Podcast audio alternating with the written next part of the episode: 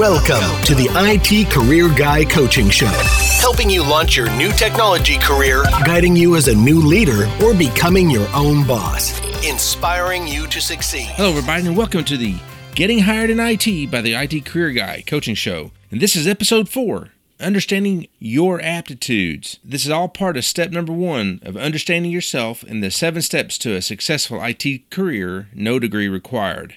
You see, I help IT job seekers of all ages who are struggling to gain the skills and experience necessary to get a technology job, gain clarity, and start a career in IT, blowing away the competition and helping you achieve your full potential.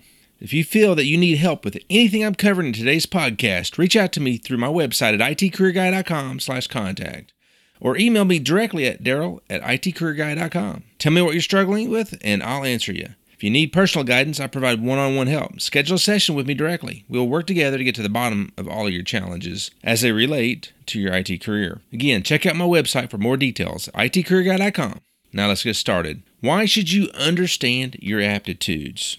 You know, the last couple episodes we have covered your values and your personality. These are all, you know, intrinsic qualities about yourself. When you build them up and understand them fully, and you go into that interview, you're going to be able to just knock it out of the ballpark. And I've said that over and over again. If you haven't listened to the other podcast, the other two podcasts on this topic of understanding yourself, please do that. Understanding your aptitudes builds on this concept where you will learn or better identify the things that you're good at. That's basically what aptitude is. Aptitudes are what you are naturally good at. If you're thinking to yourself, when are we going to get to the good stuff? That helps me ace my interview. I promise you, more people have been hired because of their intrinsic qualities than their actual knowledge and skills. You can be as equally good or maybe even a little better of a technician than your competition. However, if you come across an immature individual who can't answer some basic questions about themselves, they'll lose the opportunity. The job will go to the person who has a firm grasp of who they are. See, an employer is willing to teach you some of the skills that you need in order to do the job, they expect a certain level coming into the into the position. However, they do not have the time or the capabilities to teach you your work ethic, whether or not you're honest, your drive, your enthusiasm. You understand what I'm talking about, right?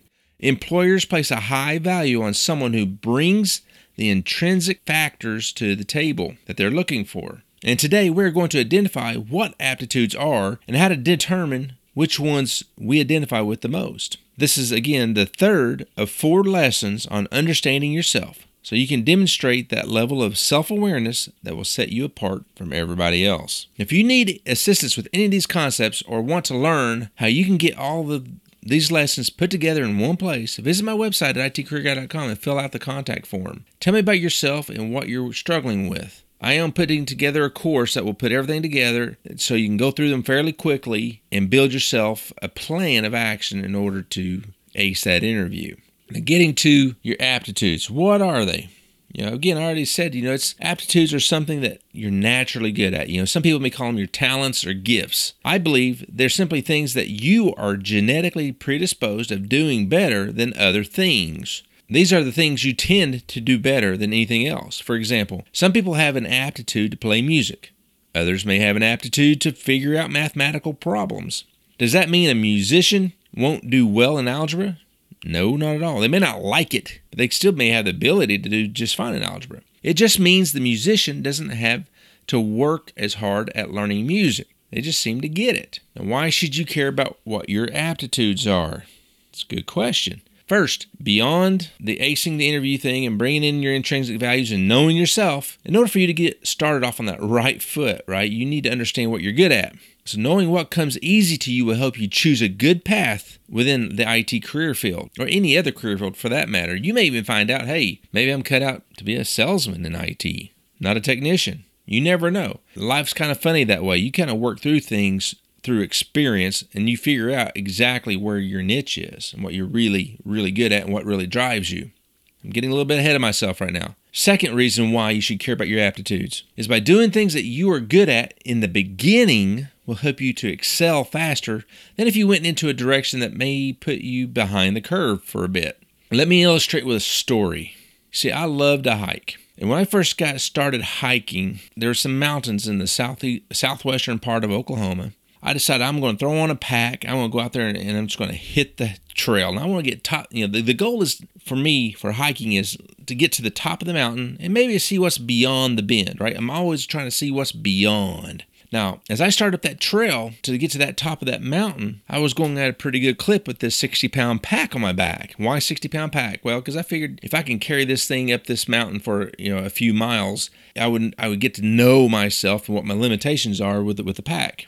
That's again, that's beyond the story. So as I'm traveling along this this path, I'm working up, going steadily up and up and up. It's pretty steep grade, rocky. I'm having to navigate boulders and you know, under trees, etc. I'm, I'm working my tail off to climb this mountain. Let me tell you, I was out of shape. I was not prepared for what it would take to get to the top of that mountain. I was not enjoying it one little bit. I was a huffing, I was puffing, I was sweating. I didn't bring enough water, right? I was I was suffering. I eventually made it to the top of that mountain. When I got up there, I was staying tired. I couldn't enjoy the view. I was wore out. I was not ready to tackle that mountain. I was not good at climbing that mountain at that point in time. All I wanted to do when I got to the top of that mountain, and trust me, there was a gorgeous view, and I saw it, but I did not appreciate it because I was so dang tired. All I wanted to do was get back down to my vehicle where there was air conditioning, more water, and more food. And that's what I did. I turned back around, said I did it, and went back down the mountain. I did not fully enjoy that trip. Now, since then, I've gotten a lot better at hiking. I'm in a lot better shape. I can tackle that mountain, and I have done it many times, and I enjoy every minute of it. I'm able to, to climb, to navigate boulders, etc., and appreciate what nature has provided all around me. I enjoy that hike so much more now that I was that I'm prepared for it. But it took me time. I could have easily have been discouraged and said, "Forget it. Mountain climbing is not for me. This kind of hiking is not for me." I'm going to stick to the flat trails, which are admittedly kind of boring, right? Well, boring as they may be, it would have prepared me in a way that I could have enjoyed every step of the way. Now, how does this have anything to do with picking a job that's in line with your aptitudes? Well, if you pick a career path that you're naturally good at in the beginning, okay, this is what's important here. In the beginning, okay, I'm not saying to you that you need to always stick with the thing that you're good at because then you're not really growing, right? But in the beginning, for you to get that IT career started, it helps that you do things that you're naturally good at so you can excel faster and get to the point to where you can grow faster and add skills on top of what you're naturally good at.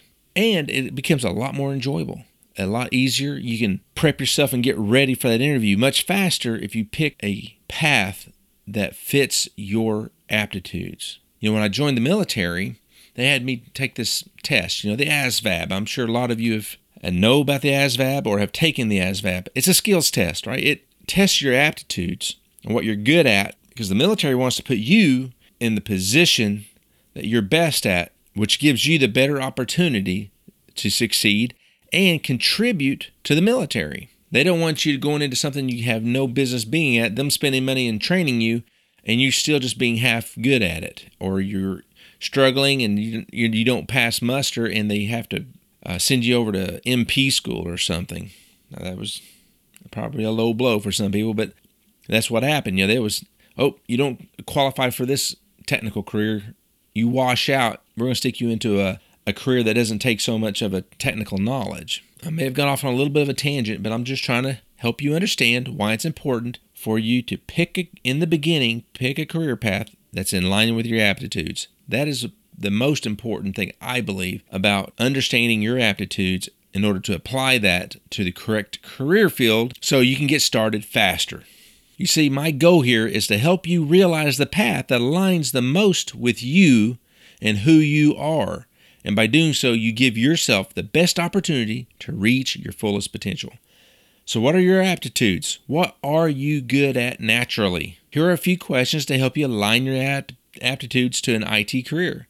What type of activities come easy to you? Things that you don't have to spend much time learning.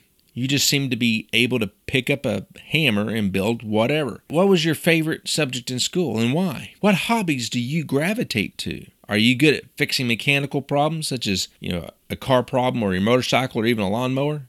If so, you may align with a desktop services job or an infrastructure job such as network engineering. Or maybe or maybe you love to solve puzzles of almost any kind, but you have an aversion to dealing with people on a constant basis. You see, I'm kind of mixing up here, right? Your aptitudes with your personality. I did this on purpose to kind of show you how they go together, how I'm building up these things you know, through these podcasts.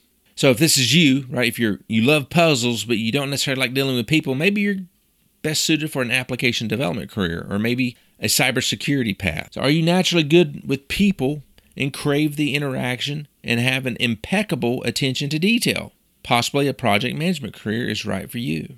I'll go into the exercise of finding your path in another, episode, but for now, I want you to really dig in and write down the answers to the previous questions. I even have a tool online that helps you with this. It goes in deeper to kind of help you get to your aptitudes and how they align with IT careers. So go to itcareerguy.com slash resources and download the aptitudes worksheet. I hope all of this is coming together for you. My goal in these first few shows is to help you understand yourself better so you have the best opportunity to get hired in IT. So until next time, live life with a purpose.